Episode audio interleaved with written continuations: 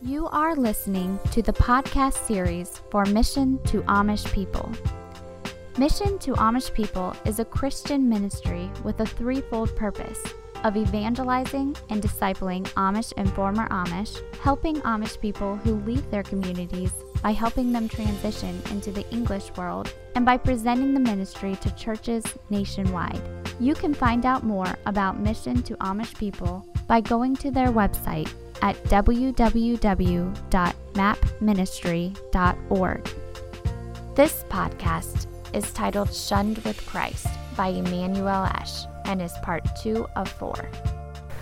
And I'd like to illustrate that with the board here is that if you can just picture Jerusalem, and I can't draw Jerusalem and what it looked like, but this, if this were to be Jerusalem here,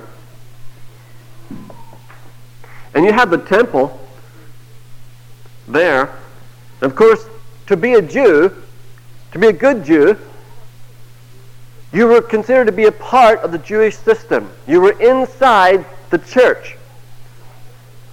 Today, Zion is a picture of the church. Jerusalem is a literal place in Israel, but Zion is called the place, is a, is a church, the lit, is, is the uh, uh, spiritual church today.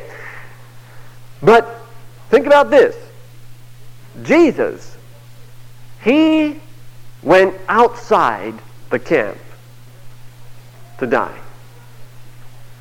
He was cut off from the living. Jesus was cut off. Jesus was put in the ban. Jesus was excommunicated. He was shunned by the people. And he went outside up on Calvary's Hill, and that's where he died. And now today, anyone who wants to come to Christ must also go outside of the camp in order to follow Christ. You must go outside the camp, especially in your heart. You cannot hold on to the system in your heart and then come to Christ. You must forsake in your heart, you must go outside the camp to find Christ. You cannot stay.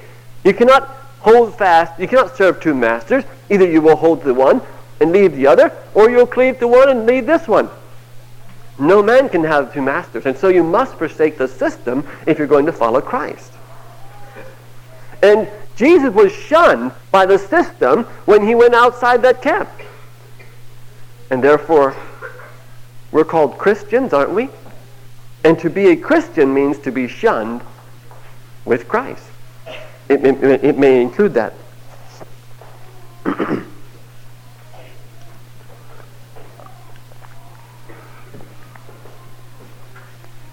well, there is a right place for shunning and excommunication. The church is to do that.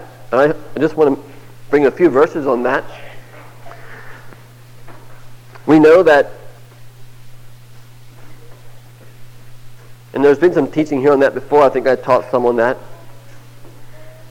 Second Thessalonians 3, 14 and 15 says, If any man obey not our word by this epistle, note that man, have no company with him, that he may be ashamed Yet count him not as an enemy, but admonish him as a brother. People who don't obey the word of God, don't have company with them. There's other other uh, words here like Titus 3:10, a man that is an heretic after the first and second admonition, reject. 2 John 1:10 says, If there come any unto you and bring not this doctrine, receive him not into your house, neither bid him God's speed.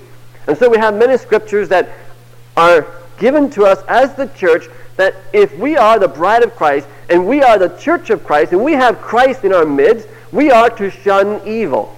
We need to be afraid of evil. We need to drive evil out. We need to put out those who are living in sin. We don't want to have those in our midst who are continuing to live in sin. Someone can fall into sin, yes, and they can repent. But those who continue to live in sin, we as a church need to shun them. That's good and right. This thing of pronouncing a curse on people, which is, it happens today, and but what happens is that when the church does not have scriptural foundations to put you in the ban, then what they say doesn't matter, doesn't hurt you. But if the church is in right standing with God and you're living in sin and the church puts you out and shuns you, oh, beware because God honors his word.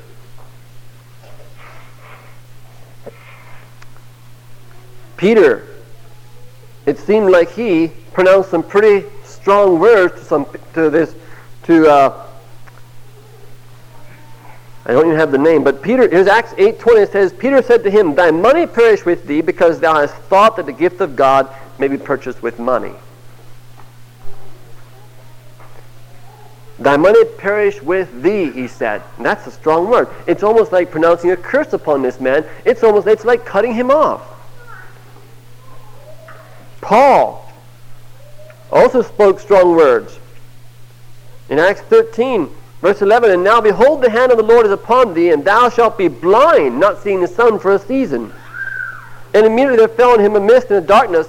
This Uh, it was a man who was following Paul who was causing trouble, and Paul simply pronounced some strong, a strong curse, you might say, upon this man. And to be cut off in the Old Testament was to be cursed.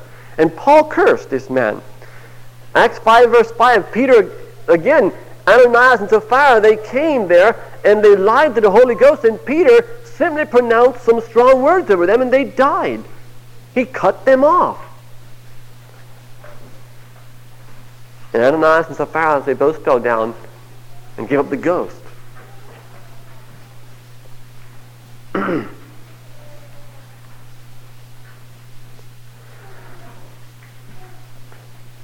but there's this thing happens when you're in a system, and I look again at those Jews around Jerusalem, holding fast to God's word, holding fast to the Old Testament law, and then here comes Jesus up into the into the uh, limelight. Jesus comes there. Let's turn to John chapter 9 for reading of Scripture.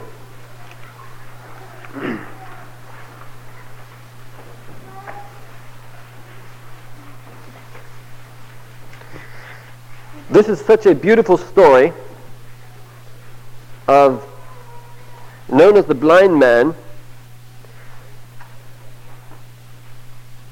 I think I'll read most of this story and I want you to see what happens. We have the Pharisees in this story, and we have Jesus, and then we have a blind man. And the blind man, he gets his eyes opened up, and he believes on Jesus, and look what happens to him. John chapter 9, reading in verse 1. And as Peter passed by, he saw a man which was blind from his birth. And his disciples asked him, saying, Master, who did sin? This man or his parents that he was born blind. Jesus answered, Neither hath this man sinned nor his parents, but that the works of God should be made manifest in him. I must work the works of him that sent me while it is day. The night cometh when no man can work. As long as I am in the world, I am the light of the world. When he had thus spoken, he spat on the ground and made clay of the spittle, and anointed the eyes of the blind man with the clay, and said unto him, Go wash in the pool Siloam which is by interpretation sent. He went his way, therefore, and washed and came, seeing. The neighbors, therefore, and they which before had seen him that he was blind, said, Is not this he that sat and begged? Some said, This is he.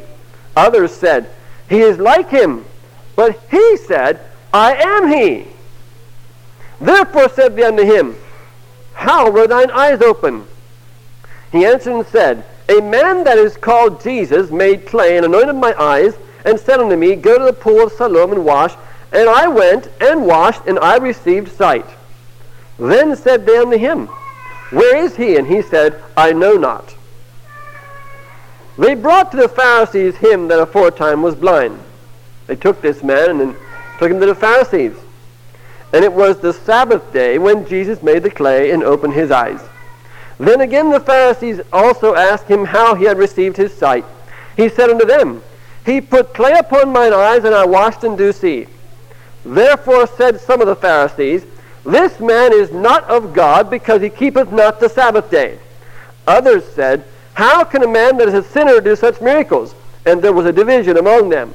And we can see that the concept of the Pharisees was very strong about the Sabbath day, and this is why they were so strong, because the Old Testament, the law of Moses had said, if any man would as much would work on the Sabbath day, if any man defile the Sabbath day, him shall, go, him shall be cut off. He's to be cut off from his people.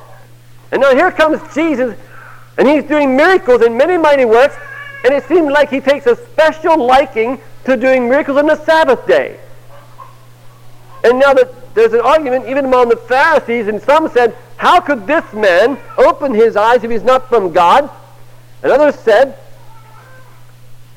This man is not from God because he breaks the Sabbath day. Reading in verse 17.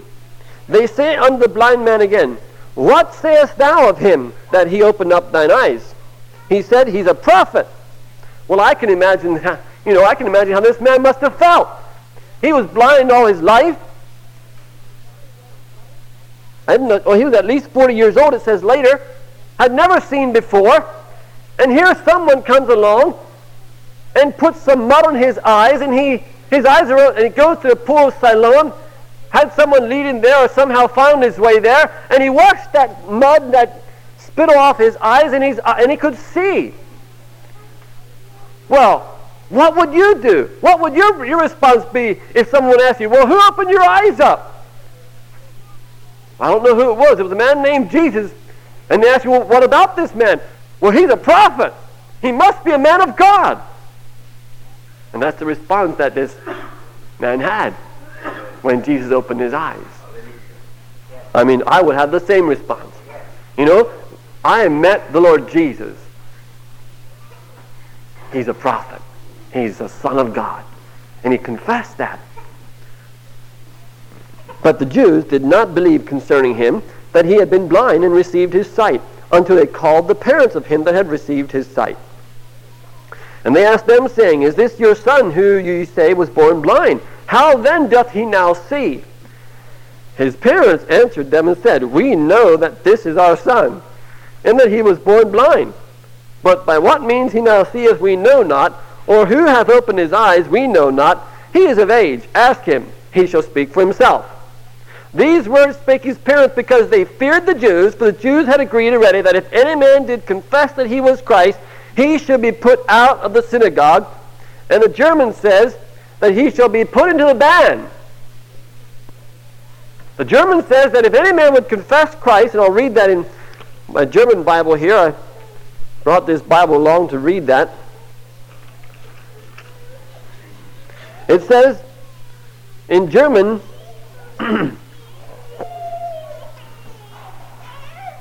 verse 22, it says, Denn die Juden haben sich schon vereinigt, so jemand ihn für Christus bekenne, dass er in den Bann getan werde.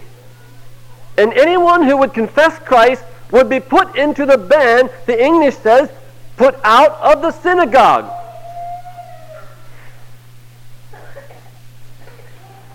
And so we see that in the days of Jesus, the system was, was in operation.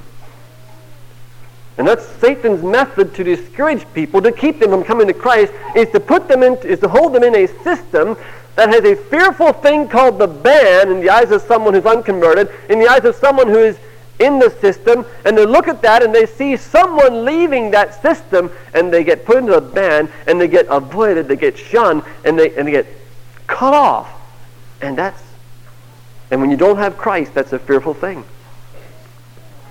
Let's go on here reading. but his parents, they, uh, they said, ask him because they didn't want to confess Christ because they would get put in the ban if they would. Verse 23, Therefore said his parents, He's of age, ask him. Then again called they the man that was blind and said to him, Give God the praise. We know that this man is a sinner. He answered and said, Whether he be a sinner or no, I know not. One thing I know, that whereas I was blind, now I see. Then said they to him again, What did he do to thee? How opened he thine eyes? He answered them, I have told you already, and ye did not hear. Wherefore would ye hear it again? Will ye also be his disciples? And it's like saying, he almost made fun of them. He said, Well, you want to hear it again? You want to be his disciples too? Huh? Then they reviled him and said, Thou art his disciple, but we are Moses' disciple. We know that God spake unto Moses. As for this fellow, we know not from whence he is.